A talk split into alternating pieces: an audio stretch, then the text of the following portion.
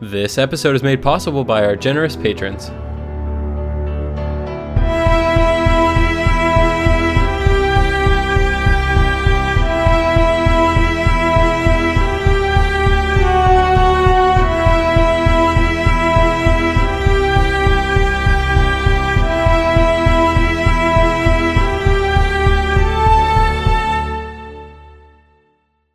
Welcome to episode 115 of the Ink to Film podcast, where we read the book. And then see the movie.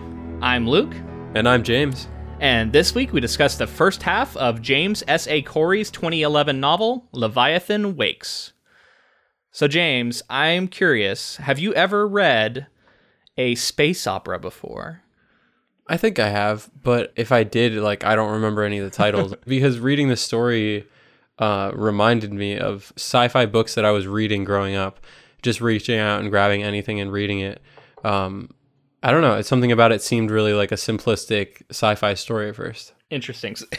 uh, I don't know if I'd call this simplistic. it's pretty complicated, but I would just mean like setup. Like, okay, so you, you know, like we sent off a shuttle to go check on some some distress beacon, and then the main ship gets attacked. Like, I feel like that's Right. a pretty Okay, so you're saying it starts simple enough and then it sort of widens out from there. I agree with that. Yeah, and, and that's that's actually probably the strategy is to give you an entry point that's not overwhelming. Um, what do you know about James S. A. Corey?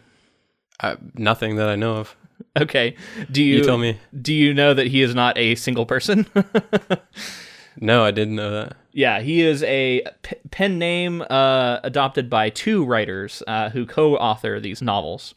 Interesting. This is that's a first for us. Yeah, that is. Uh, I think that is a first for us. Yeah, I think we've dealt with some other pen names, but this is our first uh, team of authors. I think, uh, unless we're forgetting one, and someone will let us know. um, but yeah, so Daniel Abraham is a was is a fantasy sci-fi writer who had had some success. He'd written a couple trilogies, um, done some comics uh, had had collaborated in the past with George R. R. Martin. Um, specifically, at a certain point, he adapted uh, a Game of Thrones into a into a graphic novel.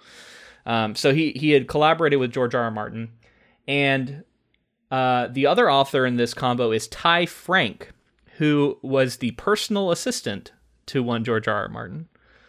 Wow, What do you think of that? that's crazy. I had no idea. That's that's so weird. yeah, So they like teamed up and they were like, let's let's take on the world. Yeah, it seems like it. From from what I could tell, the pair collaborated over an idea to, for a MMO RPG that they had. They wanted this to be an MMO RPG, and so they started coming up with all this world building, right? Um, and then I think they did some preliminary um, feelers they're putting out there, and it seemed like it wasn't going to happen as an MMO. So they shifted focus and they started developing it as a tabletop RPG. Uh, so it's kind of interesting because what they actually started doing was playing playing games of this as a tabletop RPG with their friends. And uh, reportedly, they actually came up with several of the characters that are in this book uh, through these sessions. And Wow. they, they would sort of explore the universe that they were setting up. And uh, I, I guess they got to a certain point where they realized that they had enough story to where, like, this should really be a novel and uh, they decided to co-author it. Yeah, I, I- I'm sure there's more to the story than that, and people can let us know if, if they've heard more. But that that's what I was able to, to to ascertain from from my research. That is so interesting. That's crazy because that's that's kind of the dream, right? Like you're Yeah. playing in a, like a tabletop game with RPG with your friends or something, and then you're like, this story is so great, and like it's so close to you that you can't really tell if it's great or not. But like, right. like writing it down and actually Yeah. like like going forward with the stories that you're playing through, like that that's actually really cool. Yeah, and it actually is because I mean, look at the success this thing's having. You know, um, a- and it's compelling.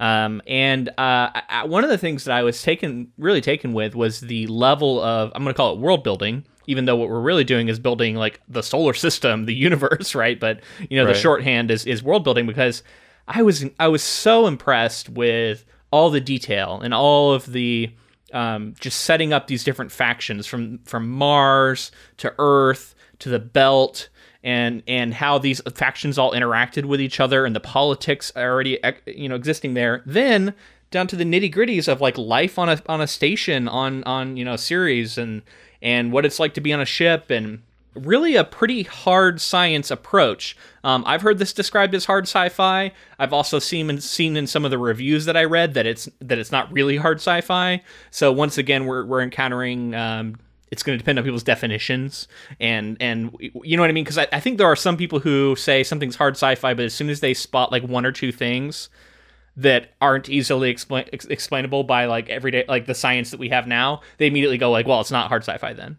Um, Right. Whereas I, I don't think that's. I, I think if you look at something like The Martian, where even Andy Weir has said he, you know, he fudged a little bit of like one specific thing in order to do the setup. I don't think anyone's going to argue that The Martian isn't hard sci-fi just because of that one thing.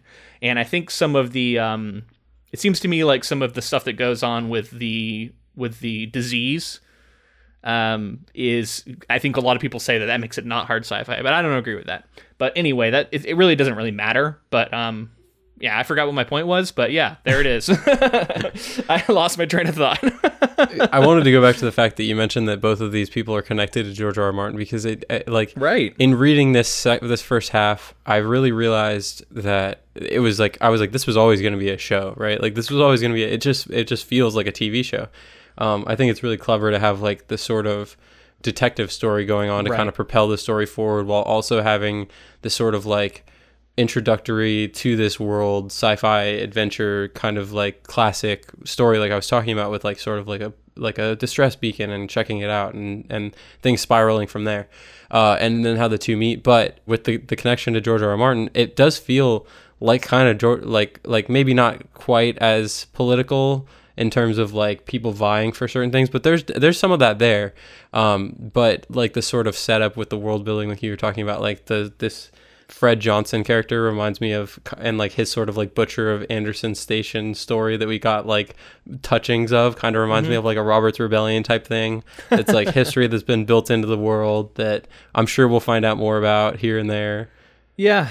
You know, I can see that. I, I don't want to get. I mean, I am a Martin fan, as we have we have we have covered in previous uh, episodes. But I don't want to uh, give him too much credit. Um, he's not the person. He didn't like invent these kind of storylines. You know, um, he's just does them well. And and but you're right. I mean, I, I'm sure that someone has says, oh, it's like Game of Thrones in space. I'm sure that has been said about the Expanse. Which, by the way, I don't know if we've said that yet this book is the basis for uh, the Expanse, and, and this series is, is the Expanse series.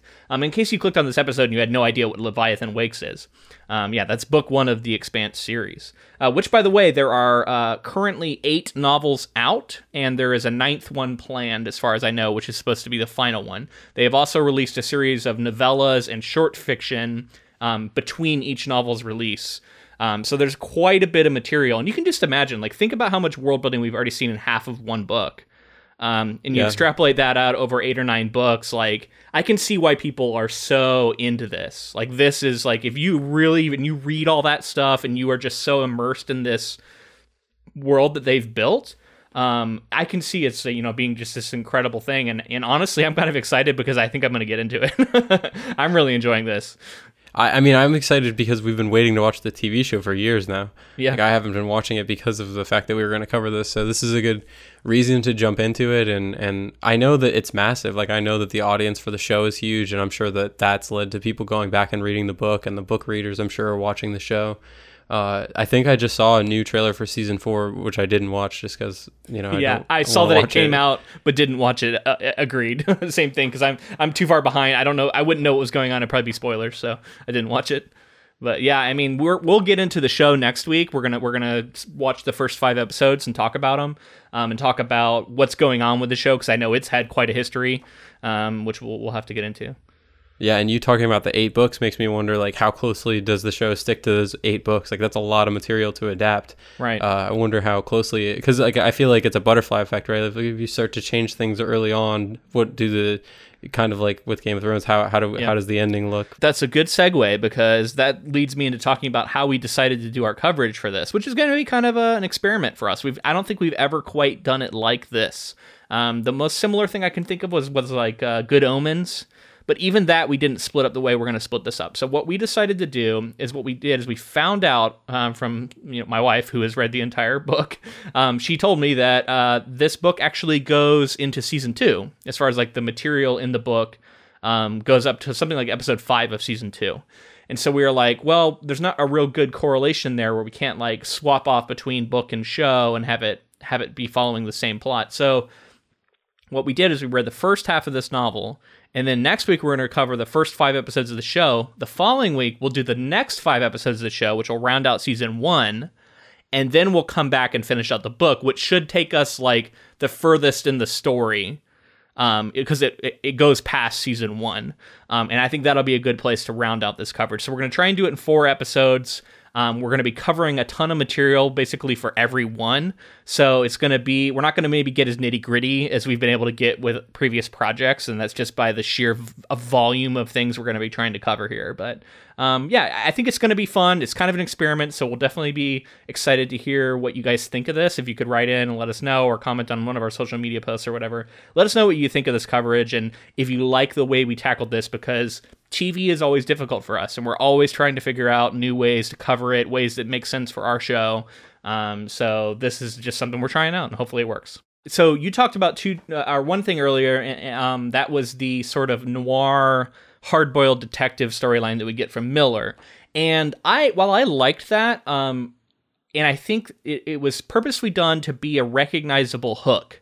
It's supposed to be something easy that you understand. Okay, it's he's a cop and he's investigating a mystery, and it's in this. You know, he's on a station and, and things are weird, but we're gonna like follow him into the seedier parts of society. We're gonna we're gonna see what what life is like on this on this um, on Ceres, and we're gonna learn about the world. Um, and that all works. Um, but it really, when this book started to hook me, was when we got into where when we the more time we spent with Holden and his crew, and it started to take on um, what I would call like a space western feel. Um, it, and we started to get it started to get the sense of almost like a Firefly or a Cowboy Bebop or you know any number of space westerns we've had, and that's the stuff that I really gravitated towards. And so once we started getting that feel and we started getting the crew dynamics and and all that stuff, um, which I, I don't know, we haven't really talked about the summary yet, but I'm jumping around a little bit, but that stuff really hooked me and the the combination of both of those recognizable elements i think does make for a story that is um, a good entry point for people who might otherwise really struggle to read a really science heavy space opera like this right which it could otherwise be off-putting to some to some readers Yeah, it's to start out. There was there's a lot of moving parts. Like we were, they're setting up like the belt, the Mars uh, kind of Republic Federation type thing. Yeah. They're setting up the Earth one. They're setting up like all of this. All of this stuff's being set up. All these characters are being set up. And I think you're right. I think that like kind of noir detective story is there to serve as like propulsion for the for the first bit of the story for you to be like all right i'm wor- like you're working your way through these these chapters with all the space stuff that's going on and you're you know it's like you're trying to figure that the holden and his crew and all that stuff that goes on out but at the same time like this mystery is being pushed forward and pushed forward and like it's like you like it's more grounded and you can you can really like understand it. But as time goes on i think i was also drawn more to the holden story. And then like with the merging of the two later nearing the end of this first half um I obviously felt like that was what's what was going to happen, but it was it was nice to see it start to happen, and it's interesting that you know because like we're head hopping between Holden and, and Miller, and uh, to see them come together and be in the same spot, but then also be head hopping between the two while they're basically doing the same thing, and by head hopping you just mean that we're alternating povs with them right? Yeah, no, and um, I agree with that. It was cool to see them merge together, or not merge, to see the storylines merge together. Um, and I think it was much needed because I was starting to tire a little bit of Miller. Um, I, I think he is modeled after uh, another character in some sense that we've covered on this podcast. Do you know who I'm going to say? Deckard, Rick Deckard. Yeah, Yeah. I think I think you got you have this history of sort of. I mean, you can't have like a noir style detective in a in a sci-fi, you know, story without having some sort of uh, connection, right? And um, in some sense, like I, I, I like that, but in, in it, it felt like they didn't do enough with him to to really separate him from a lot of the other kind of archetypal um, hard-boiled detectives we've seen in these sort of roles. Um, he's okay. I, I just um, he's I, I do like a character who's sort of um so like just bitter and like uh like numb to it all and like you know he's well, he he's- has this he's- weird he- fascination too, right? Like his whole his case like in, in sort of a noir fashion he's so fixated. Becomes obsessed, and it's like yeah. for for like a for like kind of weird reasons it seems like. He's like is he in love with her? Is this like some weird obsession he has? Like like she because he talks about how she she represents like what his life could have been or whatever. And like even if the two had met it probably wouldn't have worked. Well, he starts like hallucinating visions of her, and like he talks to Yeah. her and stuff. Julie, you're talking about, yeah. right. Um, and that that's kind of interesting, and and you know a lot of the elements you're saying are sort of fit very very well with that archetypal character. Um, I guess I just wanted a little more outside of that archetype, like a little bit Right. more to set him apart from the other ones we've seen. Not to say that there's nothing, uh, you know what I mean? Like I don't don't don't get me wrong. Um, I just thought like his character needed a little bit more, um, and maybe he develops develops it, over time. Um, so I'll I'll be interested to track that. Um, but early on, it was like at first I really liked him, and then I started to get cold on him, and it was a good Yeah. thing that at the same time I was getting really into the Holden stuff because that really kept me interest en- engaged and interested in the story. I mean, I, I think I agree with that. I think that's that's kind of how it was for me. And and once the two came together, like I talked about, I feel like Miller immediately became more like you said. Like I was just it was this like the the investigation, and he's talking to people, and he's going through documents and like all this stuff, and and it just like he's kind of spinning his wheels, and then like he he finally gets fired and like joins up, Yeah. like goes to find where they're at, and and like then then he kind of clicks in with their story, and I think it be, immediately becomes more interesting again. Well, and I think part of it is also that um, the stuff that's going on with Holden feels so big and like solar system um, altering. You know, he's starting. They're starting wars over this, and um, the stuff with Miller feels very small scale. And like you know that it's probably going to link up. Um, But but sometimes it was kind of a letdown to come off of something that was so big and exciting to come to back to Miller, who's like talking to some guy and trying to find out some information, and you know what I mean. Like it would be kind of it would be the the differences there would be kind of s- stark sometimes. But um, let's move on from that because I don't think it's a problem.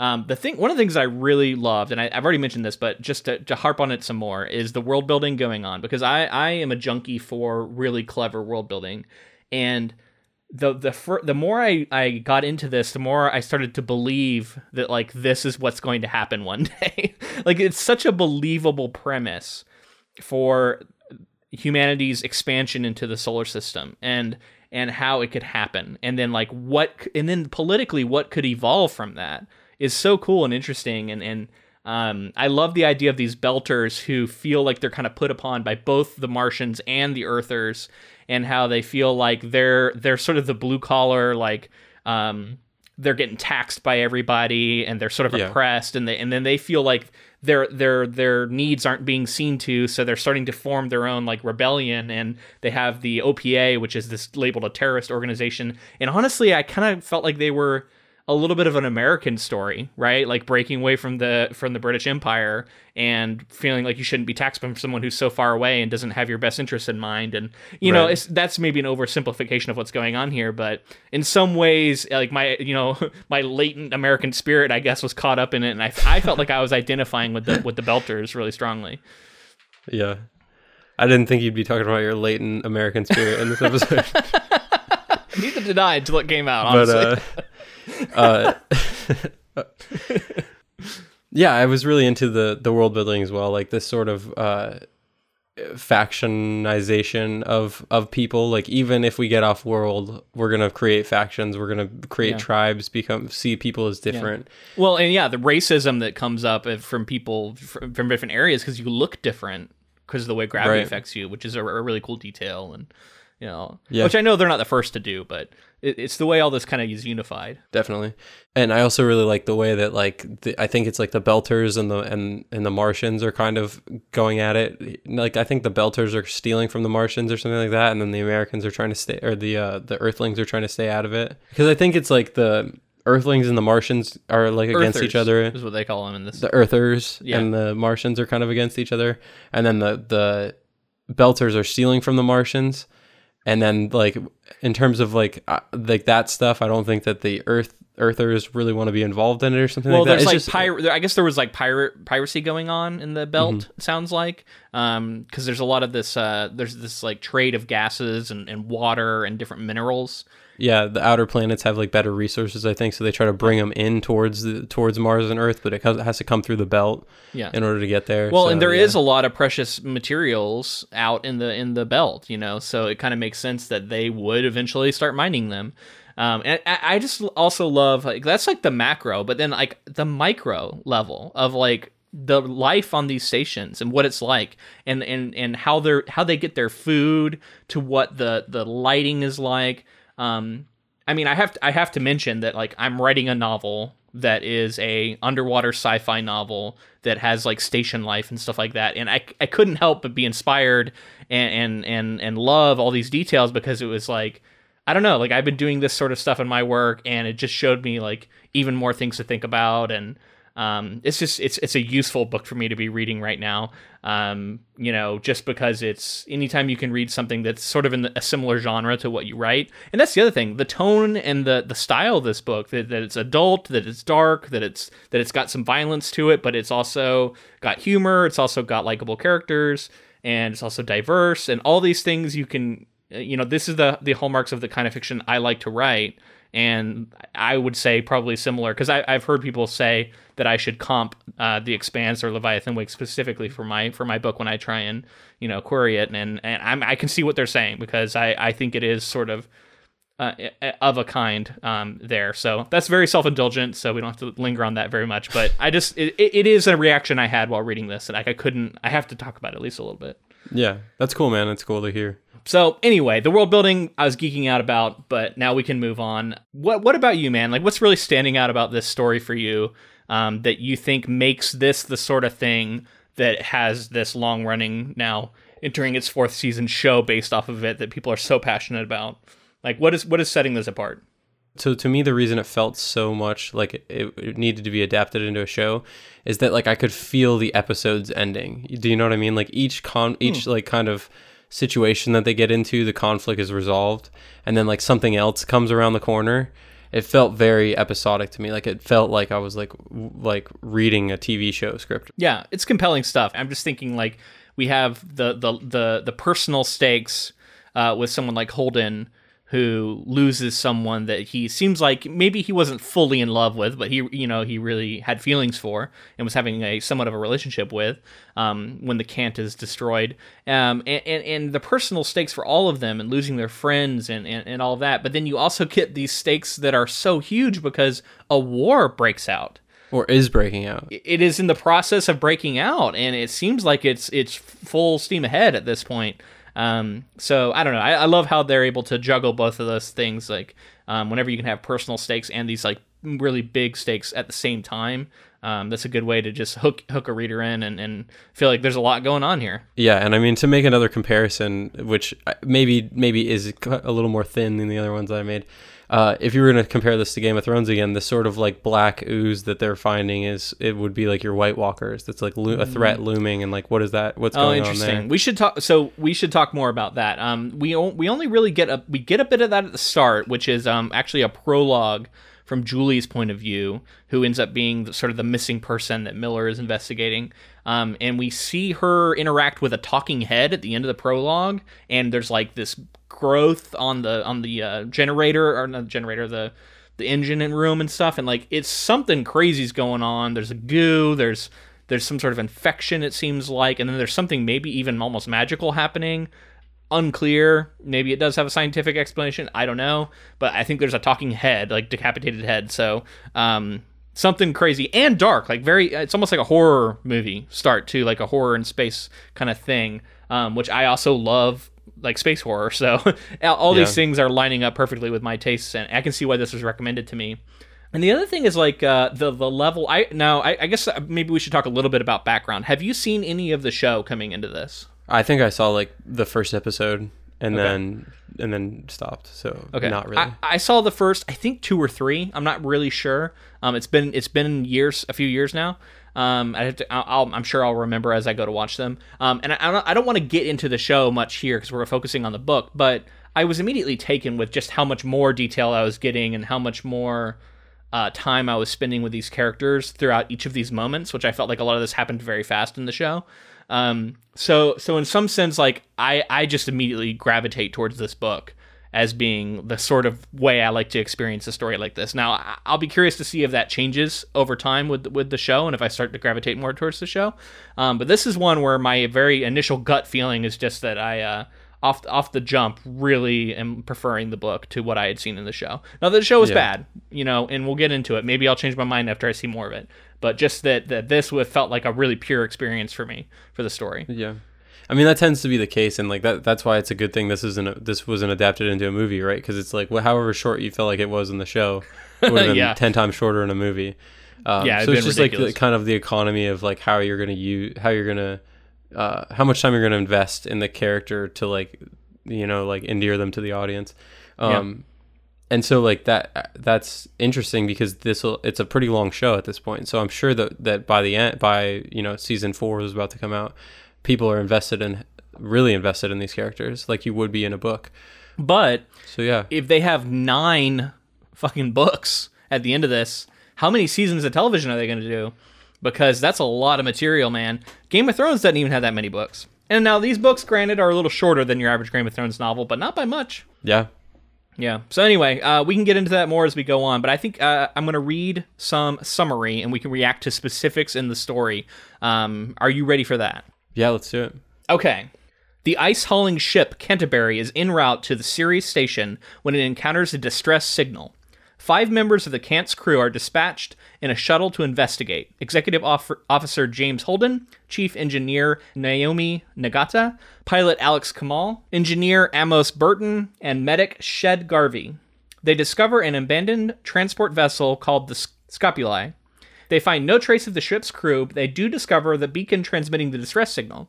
Suspecting that the ship may be a trap set by pirates, they take the beacon and begin to return to the Cant. Before they can make it, an unknown stealth warship arrives and, without warning, destroys the Cant with a nuclear weapon. Holden sends an angry message to the attacking ship, but it ignores him and departs. Based on the highly advanced technology of the warship and the discovery that the beacon from the Scopuli is of Martian or- origin, the survivors suspect Mars of being behind the attack. In response, the shuttle is ordered to rendezvous with the MCRN, which is the Mars Martian Federation thing, um, battleship the Donager, the flagship of Mars Jupiter fleet. En route, they receive a message from Fred Johnson, chief of Tycho Station, an engineering outpost and construction platform, offering his support. As the shuttle makes its way to the rendezvous, they are pursued by a group of unknown ships. Meanwhile, on Ceres Station, Belter Detective Josephus, aka Joe, Miller of Star Helix Security, the Earth based private security firm responsible for policing the station, is contracted to locate Julie Mao, the daughter of wealthy magnate Jules Pierre Mao, and send her back to her family on Luna against her will. When Holden's message reaches Cer- Ceres, riots erupt, which leads Miller to discover that the station's riot gear is missing.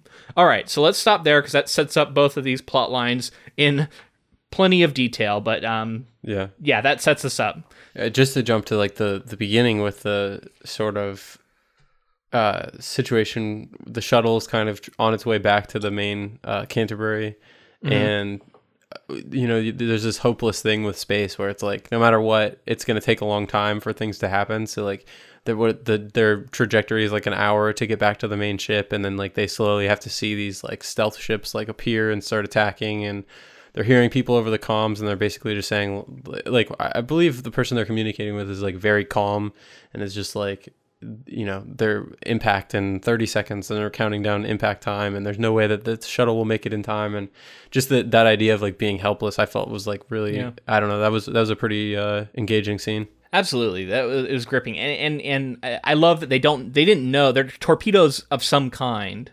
I think they're described as, but they don't know that they're nukes.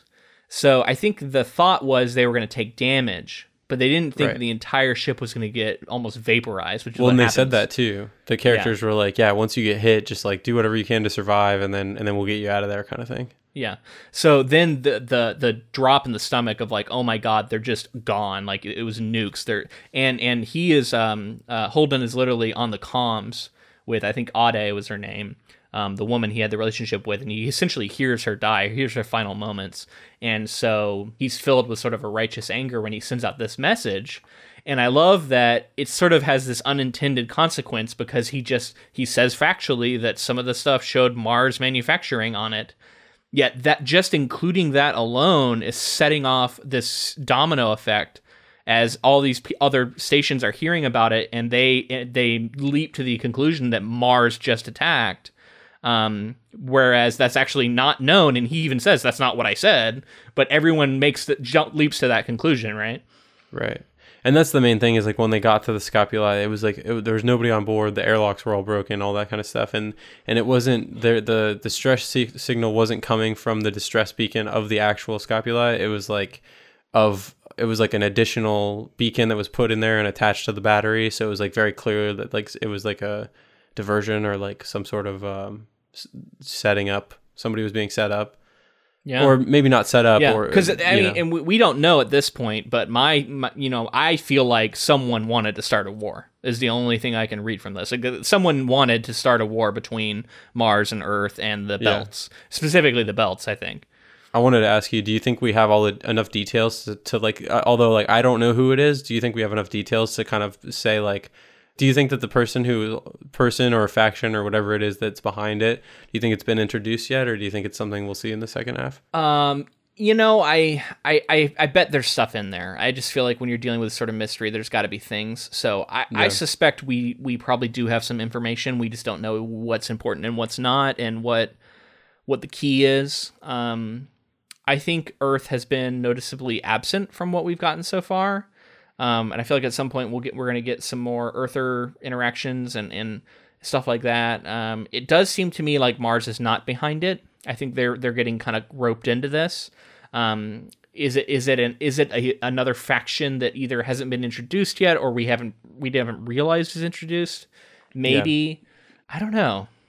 This sort of stealth ship situation reminds me of a Star Trek episode a little bit, like I was like getting some Star Trek vibes for some of this. Yeah. No- no- yeah. I mean, I, it's hard to it's hard to have like space battles and not have any of that though. You know. yeah. The, just sort of like the, the- like oh the, the main ship is being attacked by stealth things that jumped out of nowhere and they're attacking Yeah, us and they were there all along. Was that a Klingon bird of prey or whatever? I, I don't know. I am not a I'm not a Trekkie, so I'm sure that's Yeah. gonna be obvious as I butcher any reference I try and make. Are you a Trekkie? I don't know this about you, James. Um, you, no, you seem like you're more into. Star Wars. Yeah, I'm more of a Star Wars person, but I like Star Trek. I, I feel like at some point I will, you know, I think that that'll, that'll be a gap that I fill in eventually. Just like kind of really immerse myself in all Star Trek. Right. Just random, you know, just because we mentioned it. I, I grew up watching Next Generation. Um, so I did watch a ton of that. Um, I know a little bit of the original, and then I watched some Deep Space Nine and some Voyager here and there, but I never really followed it like religiously, and I never Mm-hmm. got really steeped in the lore because I never read any of the novels or anything. So, you know, Yeah. just a little bit. You know, I am a fan. I'm just not like a full blown Trekkie, you know, who, who's got it all down. I know I Uh, prefer like like like Next Generation was my entry point as well. Like that's what I watched. Um, I can't say I watched all of it. I mean, the tone is obviously very different in this story, though, right? Because Yeah. this is a world where there's racism, where it's it's highly capitalist. Um, clearly, is still very true. Um, whereas Star Trek is a lot more utopian. Uh, a lot of the the um, drama comes from outside of the the Federation, um, right? Where there's a lot of peace, and instead it's like uh, you know aliens and stuff. Whereas this is mostly humans on humans. You know, they've just gone to different parts of, of the solar system, but um, so in that sense, it's kind of gritty and it's sort of uh, um. it- And it, and, it's, and it reminds me more of like a cyberpunk, right? There's, I was getting strong, especially when they go to Eros later. I was getting very strong um, Blade Runner vibes. So How I much think, were you I think thinking they're leaning like, into it. Were you getting um, Altered Carbon as well? Like obviously Yeah. that's another comparison point, but like I was just wondering like if it if any of this stuff struck you as like more Altered Carbon than Blade Runner.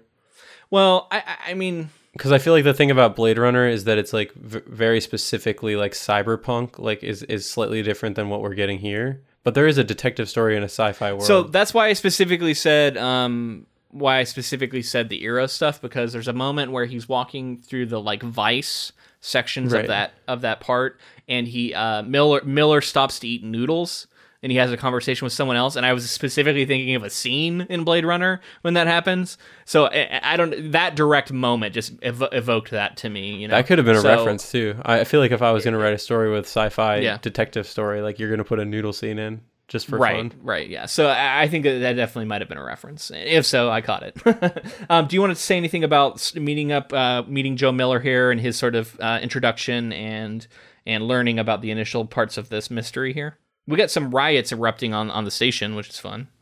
Yeah. By fun, I mean not fun. I just it, with this story, I immediately felt like it was going to be like I, I obviously like right away we know this is a detective story and it's going to play out in, in in that kind of way. But I was wondering like how far it would lean into like that sort of like noir uh, detective story, uh, underbelly of society, like red herring filled, like femme fatale, like all that kind of stuff. But you know, I don't think we've got all of that. But I, it, it is cool to see that it is this this I, I don't know i think feel like any detective story you can't it's hard to pull it away from it being like influenced by like noir and that sort of like early detective story Yeah, I think very clearly that's what's going on here. Um, and I am glad that it doesn't last throughout the entire book, at least early on. I like that we get Miller outside of the of Ceres. He goes to Eros, um, and and he's starting to do some different sort of things and interact with different sorts of characters outside of that familiar ground. Um, and I think that's good for the character. I think displacing him from that is good. Um, it did feel to me like if I were to critique any of the parts of the novels for dragging a little, it was some of this investigation stuff um, where he was like continuing to to deal with um, his inner agency politics and and dealing with his superiors and like just some of that maybe dragged a hair, um, especially by comparison of all the fireworks that were going on in the other storyline, which we've already mentioned. Yeah i want to talk a little bit about fred johnson this like this character that we're introduced Yeah. to with like his lore and Frederick and, like, Johnson.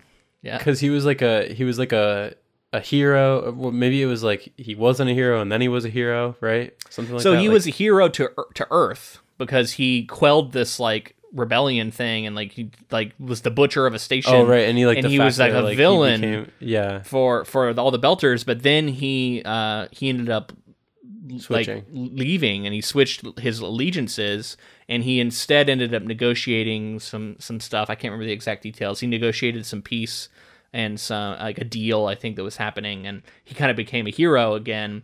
So he's got this um he's got this reputation as being a turncoat um, not only a really brilliant um, military mind, but yeah, also being someone who turned on Earth and, and is now being championed by the Belters. So I think they even say like he is the um, Robin Hood figure for them now, uh, right? Like he's he's beloved by a lot of the Belters. So pretty cool. I'm hoping we're gonna get more of him, which I assume we will. Yeah, I mean, we already have like when Yeah. they they've met up with him here in a little bit. Well, speaking of that, maybe we should progress a little in the plot here, so we can we can talk about that directly. So aboard the Donager, which is the the the Martian flagship um, thing, I did not I did not think this thing was going down so fast. But let me let me get through the, let me get through this here, and we can react to it. Aboard the Donager, the ship's captain denies any knowledge of the MCRN's involvement in the attack on the Canterbury, and instead suspects that one or more of the survivors from the shuttle may have bombed the camp as an act of OPA terror- terrorism. The unknown ships that were pursuing the shuttle ignore warnings to change course and are fired on by the Donager. To the surprise of the Martian crew, the ships return fire. Despite the fact that the Donager is one of the most advanced and deadly warships in the solar system, it is ste- steadily overwhelmed by the mysterious enemy ships and eventually boarded. During the battle, a railgun round penetrates the hull, decapitating Garvey. A team of the Donager's Marine contingent arrives to evacuate the Cant's remaining crew. Although all of the Martian Marines are killed in the process, the four surviving Cant crew members are able to escape aboard the light frigate Taki, or Tachi, uh, just before the Donager is scuttled. So let's react to this. I think this is just a this is a big moment. It was it was very cool. It was a lot. It was very exciting.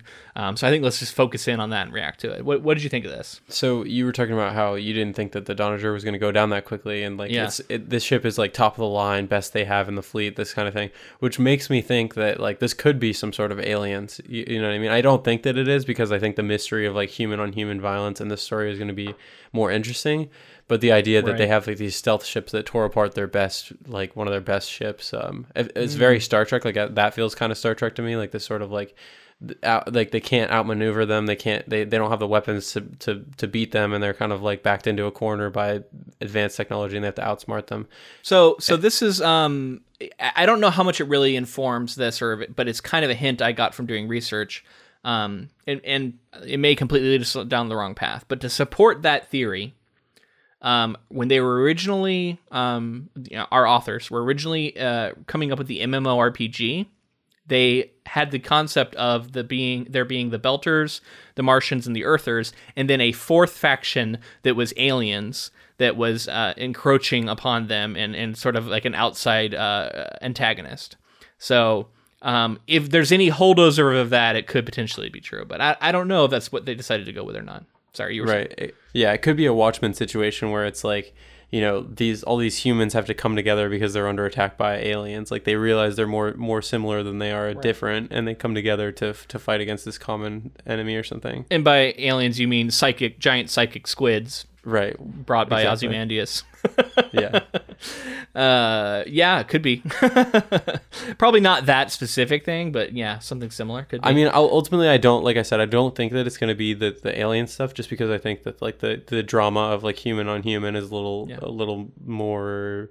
I don't want to say it's more interesting, but it's more. Um, it doesn't seem like it's like, as as out of left field. yeah.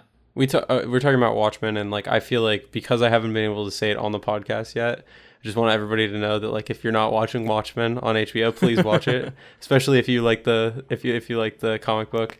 Um, Yeah. I'm absolutely I'm in love with that show. So Cosigned. Big We, we'll, we'll have to talk about that some more on a bonus episode or something.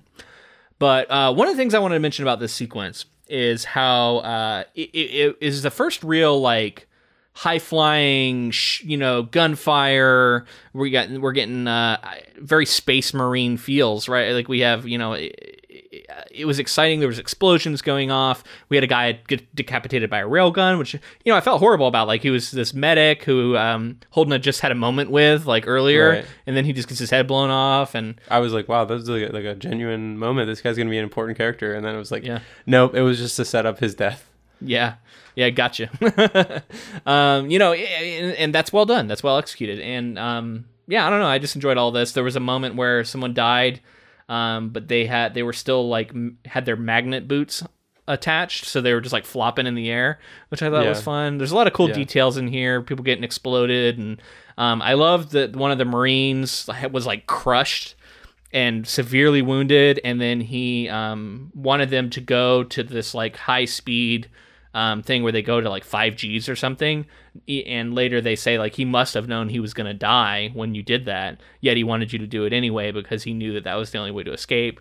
So they and then they they, they say they're to like pass on his information and stuff so that he gets a proper um, recognition um, which i thought was cool. So so there's just a lot of great details here and it is kind of um kind of neat that it's you know and like a and like maybe overly neat in that um it is just our our members of the crew that arrived as prisoners who escape on this ship at the end um with no one else um but I did like that uh, the, the Marine was there. He just died, and it, it, I felt like they earned it ultimately.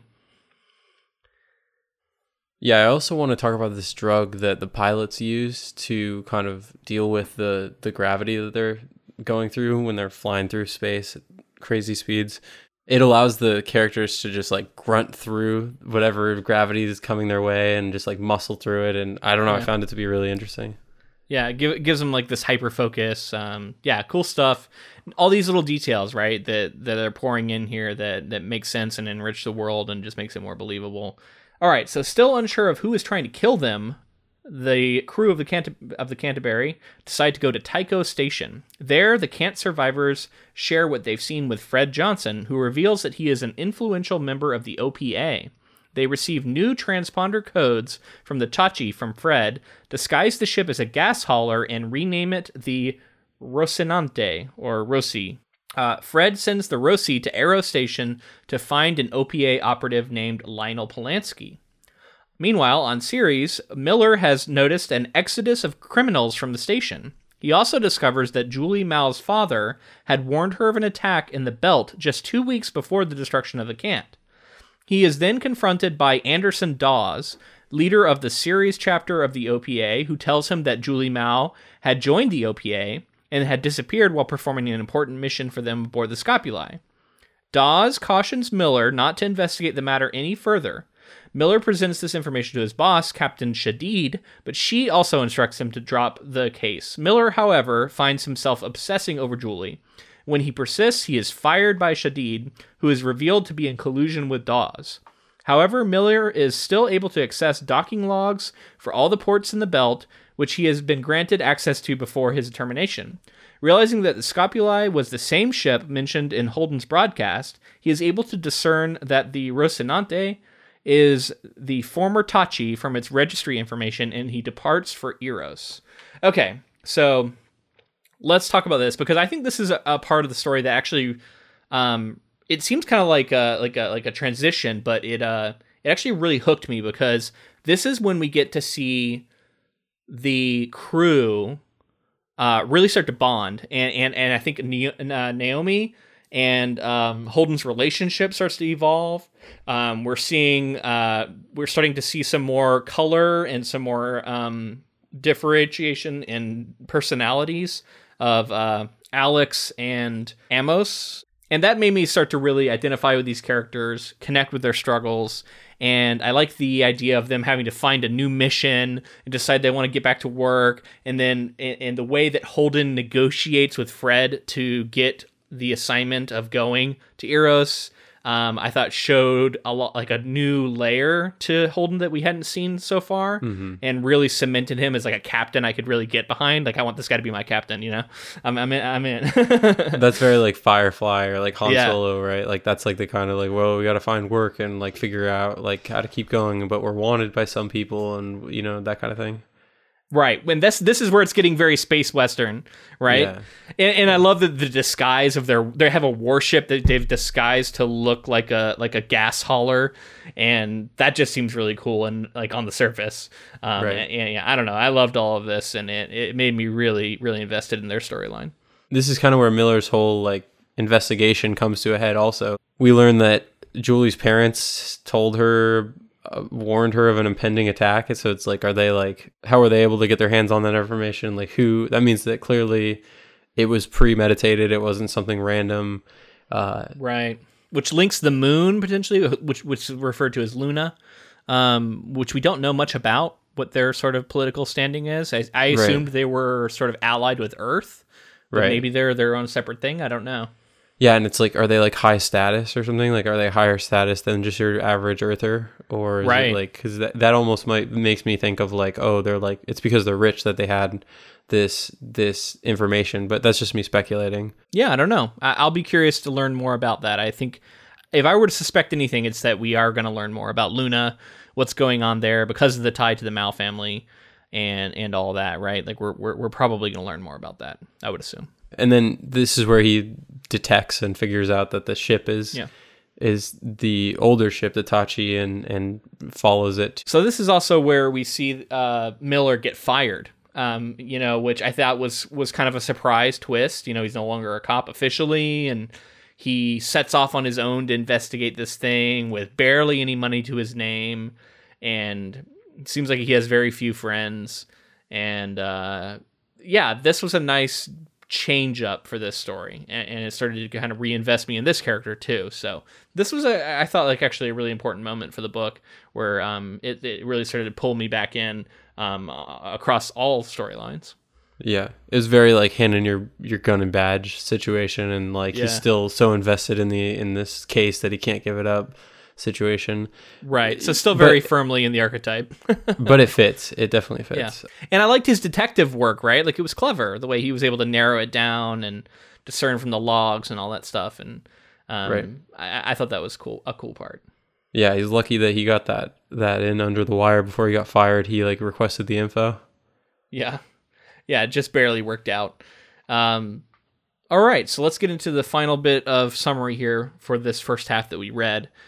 On Eros, Miller finds the crew of the Roci at a hotel where Lionel Polanski was listed as a guest. In Polanski's room, they find the body of Julie Mao covered in a strange organic growth. On her phone, Miller finds logs detailing the progression of her affliction, which seem to be fueled by exposure to energy and radiation, and the coordinates of an asteroid where one of the ships that attacked the Cant is supposedly docked. Before they can leave, or they think might be docked. Before they can leave the station, a radiation alert is declared, and station security begins herding people into radiation shelters. Miller recognizes that some of the security officers are criminals from Ceres who are wearing the missing Star Helix riot gear. He and Holden stay behind to investigate while the rest of the crew is sent back to the Roci. They discover that the people in the shelters have been doused with an unknown substance and exposed to extremely high levels of radiation. As they make their way to the docks, they realize that the people in the shelters were infected with the same organism as Julie, and the radiation was used to feed its rapid growth. And that is where we stopped. Um, right in the middle of a bunch of cool shit happening, crazy shit happening. Um, maybe not the best place to stop, but we we literally opened up the book halfway and figured out what chapter that fell on, and that's where the, that's where this fell. A uh, couple of things. The did you mention when Holden and crew show up, they get basically ambushed? That's not in this in the summary, Okay. but yeah, that does happen. Okay, so yeah, that happens, and that's when Miller comes and saves the day because he had been tailing them because he realized that they were from that ship, so he'd been following them. Um, cool moment. I thought that that was like another moment where like just the the meeting of the of the minds and the meeting of this this this moment we'd been building to for half a book so far. Uh, it was cool to see the characters together. I agree. You know, we see Miller Miller holds his own, potentially kind of saves them in this gunfight. He th- he knows a lot more about what's going on in some ways than Holden does, so he Well, really that- holds his own in the in the um, kind of conversations he's having. Yeah, and Holden Holden and company don't make it out uh, of this situation without Miller because Miller realizes because he'd seen the criminals before, the criminals who were like l- Yeah. putting people into the areas, like they probably just would have gone into a radiation shelter also and been killed. Which that was pretty horrific. That they were like they're basically basically just killing everyone on the station, and and and I can't tell. At first, it seemed like it was in order to stop the spreading like there was just some sort of like utilitarian like kill all these people so that it doesn't spread throughout the universe um, but then they were using the same thing that killed Julie to kill these Yeah. people so it's like it seems like they're not worried about spreading It seems like a sp- like a spread. No, it seems like spreading it is the point. I don't know, or Right. or at least making it seem like this this uh, disease has really run rampant and is is I don't know. To me, this feels like another step in a series of steps to ignite conflict in the solar system, right? Yeah. And because I can see that like someone's gonna people are gonna get blamed. It's gonna look like something slightly different than what actually happened is what actually happened. Um, and I don't know if someone's going to come out and take credit for it or what's going to happen, but this feels to me like political man- maneuvers and, and putting certain factions against each other. And somebody employed these criminals to do the things they're doing um, and to use this riot gear. And honestly, it was hard to put the book down at this moment because it was very exciting and I wanted Yeah. to know what happened next. We should definitely talk about the Julie finding Julie's body and, and how they go Yeah. through Ooh. her her diary or brutal or brutal whatever description of what has happened to her body. Very body horror very uh, disgusting. Um, this is some some gross shit. I was actually thinking of the scene from annihilation the film. Yeah. Do you remember that? When they find that body that's like grown into the wall and stuff? Like i i kind of Yeah. imagine that because she had all this growth coming out of her in like tubes and pipes and i don't know even know. It was very gross and bones and I don't a think it fits exactly, but but no it this- doesn't not No, no, no. well, I was gonna say I was gonna say something different. I think I think yours is, is pretty on point, but uh, I kept thinking of Dead Space. Like a lot of it, a Oh, lot yeah, of this like like station stuff made me think of like the horror element of of Dead Space and being on a station and like like Right. I don't know if we'll see creatures fully, they're but gonna, be- like, they're gonna get scythes that come out and chop people yeah, We haven't seen any creatures yet, but it does feel like that could be where this is going. I don't know. Um, we haven't seen that yet, but they keep hinting at like they were looking at her and it seemed like she might be moving, but then it, then she wasn't, and Yeah, I don't know. I don't know if we're gonna get that or not, but it, it, it seems like it could be a possibility. Yeah. So this really affects Miller too. Like he like he kind of uh it breaks him a little bit for a second, right? Yeah. Oh, and yeah, you mentioned the the logs. I actually really like both times uh, when he was reading her emails and and the stuff here. It felt like a really cleverly done way to give a lot of character to this person that we really only saw in the in the prologue, and make you feel like you kind of get her as a person and her relationship with her family and her parents and then we feel for her as she's starting to as we read these logs and she's figuring out she's been infected and she's starting to she has at one point where she sleeps for like three weeks or something crazy Yeah, and Um, she's like, I didn't even get up to pee. Like that was Yeah. crazy. yeah some you know wild stuff's happening there and and then i also love the terror the moment where they kind of look at each other and they're like were we infected i don't know I think that Um, that and she Julie had figured out that it wasn't airborne, right? It's right like they yeah. think yeah Yeah. yeah I, yeah and so i don't think they are but i just like that because like when you found out that something was a disease that killed her that she didn't know she was infected with and then she ended up being infected with that would be where mine would mine would immediately go to, right like oh shit did Yeah. i touch something did i get infected um Right. it's hard to know um so that was all great and then yeah the moment where they realize that these guys in the riot gear aren't right and they avoid certain death by avoiding the trap of going to the radiation centers that they almost go to um it's exciting stuff How about the fact that in the logs, I think she says something about how it's attracted to the radiation and the and the energy and that kind of thing. Yeah. Like that's a big Like, that's a big it. deal. Yeah, Yeah, so maybe that's what it needs to to to, to activate it. You know, like you feed Yeah. it a, just a ton of radiation or something. Because I would assume the engines and stuff, from what we're understanding, are giving off radiation and that kind of thing Mm-hmm. in general. And there's tons of radiation in space, Yeah. um, just in general. So it seems like it could be really, it could get out of hand and be catastrophic pretty pretty quickly. Yeah, absolutely could be. But yeah, man, I mean that's the end of what we've come to here. Like we're very much in the middle of the story here, and now we're not even going to progress because we're going to go and we're going to watch the show. But um, it'll preserve some of the mystery a little bit. I'm going to be really curious to see five episodes in how how much it might line up and how much it might go past. What they do with these characters. Um, I know a little bit from the little bit I've seen, but I- I'm going to be really fascinated to go watch it now that I have this backstory, right?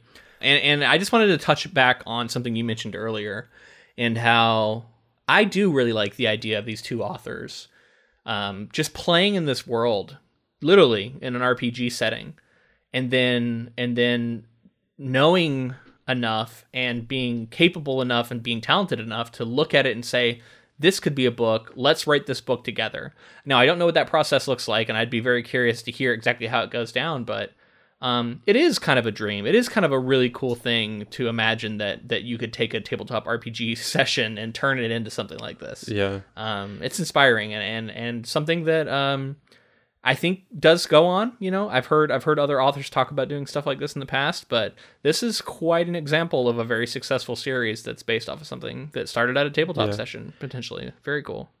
It kind of makes me want to just like really leave it up to the dice, right? Like it, it, wa- it makes me want to just go play an RPG and like tell a story, but leave like everything up to the dice roll and then write it. And like, you know, like really leaving an entire story up to just fate of like dice rolls and stuff.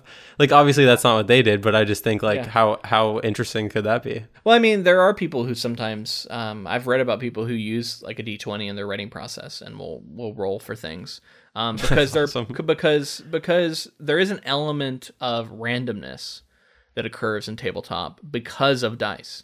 There's the things that you want to do, and you've like convinced yourself this is gonna be really fucking cool when I do this, and then you roll a one, you roll a, you know what I mean, you roll a critical failure, and then now you have to like pivot and you know show what your how your character reacts to failing at doing something that you thought was going to be really cool and those elements can be interesting. You know i don't know that you can craft a whole story behind like the randomness of a of a die roll but um if every now and then you inject an element of just like pure chance um, that could potentially be cool, and I, and I, I I suspect some of the things that happened here might have happened on the in, the, in their tabletop sessions. I, I would be really curious to know. I don't know if they've ever revealed that. Um, but man, what a what a great game to be a part of. What about? I wonder if there are other players at the table who who aren't these were left out. who are Yeah. you know. And it, did any of their ideas get into the into the books and how is that addressed? I don't know. I can already tell you how it went down. There was one other Okay. player who was playing with them, Uh-huh. and he was Shed, and he rolled a crit. He rolled a one. He rolled a critical failure. he Got got fucking gunned down by a by a railgun. Oh man, that'd be yeah. Like in their tabletop game, he had this like really elaborate arc that went Yeah. throughout the whole game session. But then they, he wasn't part of the, one of the authors, so they just kill him off early, so they don't have to deal Yeah, with it. he rolled a one. yeah, maybe, man, maybe. um. All right, I I think this is a good place to stop for this. Honestly, um, I'm excited to be getting into this. I feel like I understand this universe so much more now that I've spent time with it. I've gotten nitty gritty with the world building, and I just I'm really into this, man. I'm glad that we're getting into it. I'm glad I get to spend a month talking about this stuff and and learning more. Yeah, yeah. I I this was a welcome welcome project because although we have covered sci-fi before, it's been it, this kind of sci-fi has been a really long time. If you even if you if you consider Altered Carbon the same kind of in the same vein of sci-fi, which I don't even mm. know that I do. It's a, it's mm. it's different in ways, Maybe but little, this yeah. is like but this is like very sci-fi. It's a I don't know. It's like a classically sci-fi story, and like I'm enjoying it a lot. It's a space opera. Um, you know what I was yeah. thinking? It's going to be an interesting setup for is when we cover Dune next year yeah. Um, because that is like a much older space opera, but it's kind of the granddaddy space opera in some sense. Uh, like a lot of people look up to that as one of the prototypes, and it'll be interesting to see that like kind of go back from something here. And I bet there's going to be things we identify and go like, oh, looks like you know they they were referencing this, and maybe stuff we we're not catching now that that will become clear after we go back and covered cover that. So uh, that'll be something to kind of keep an eye on next year. Very excited for that. uh, all right, man. I think let's go ahead and thank uh, Simone C, who is a patron of our show, and thank you to all our patrons uh, for your support. Um, they just did a little thing on Patreon that's like a thank thank you to patrons day, and I know it's kind of um, kind of lame to just hop on a, a hashtag, but it is something that we truly feel, right? And and you guys really do help keep this show going, and we really do appreciate all your support. So so we tweeted out our thanks, and it is definitely true that um you know we we feel a lot of gratitude for that. If you wanted to figure out how to become one yourself, go to patreon.com slash ink to film. You can get access to all kinds of bonus content on there and other things. Check it out and you can see what we're offering. Yeah. Anytime we can get an excuse to thank you guys, we we would like to. So thank you. Right. Connect with us on social media. We're on Facebook, Twitter, and Instagram. All those at Ink to Film. And join the Council of Inklings because we post polls and, and any sort of project news that we see coming up, any adaptation stuff. Uh, it's been a great way to keep up with a lot of the adaptation news that's been coming out. So check that out. Absolutely. And if you wanted to help the show out, but you didn't want to have to pay any money, ratings and reviews on whatever platform you use are always greatly appreciated. Help get us to 100 reviews on iTunes. That would be an awesome number to hit. Thank you to Ross Bugden for the use of our intro and outro music. And thank you to Jennifer Delazana for providing our transcripts. Absolutely. All right, man. I am ready to get into this show. I'm going to be excited to learn about the showrunner. I don't know who it is, and I know that it's been hopping around to different networks, so I'm sure there's going to be some interesting details to talk about there. Um, I'm excited for it. Yeah, it's on Amazon, so if anybody's ready for a rewatch in anticipation of season four, definitely jump on with us. Absolutely. The best time you could possibly do it. All right. And until then, thanks for listening.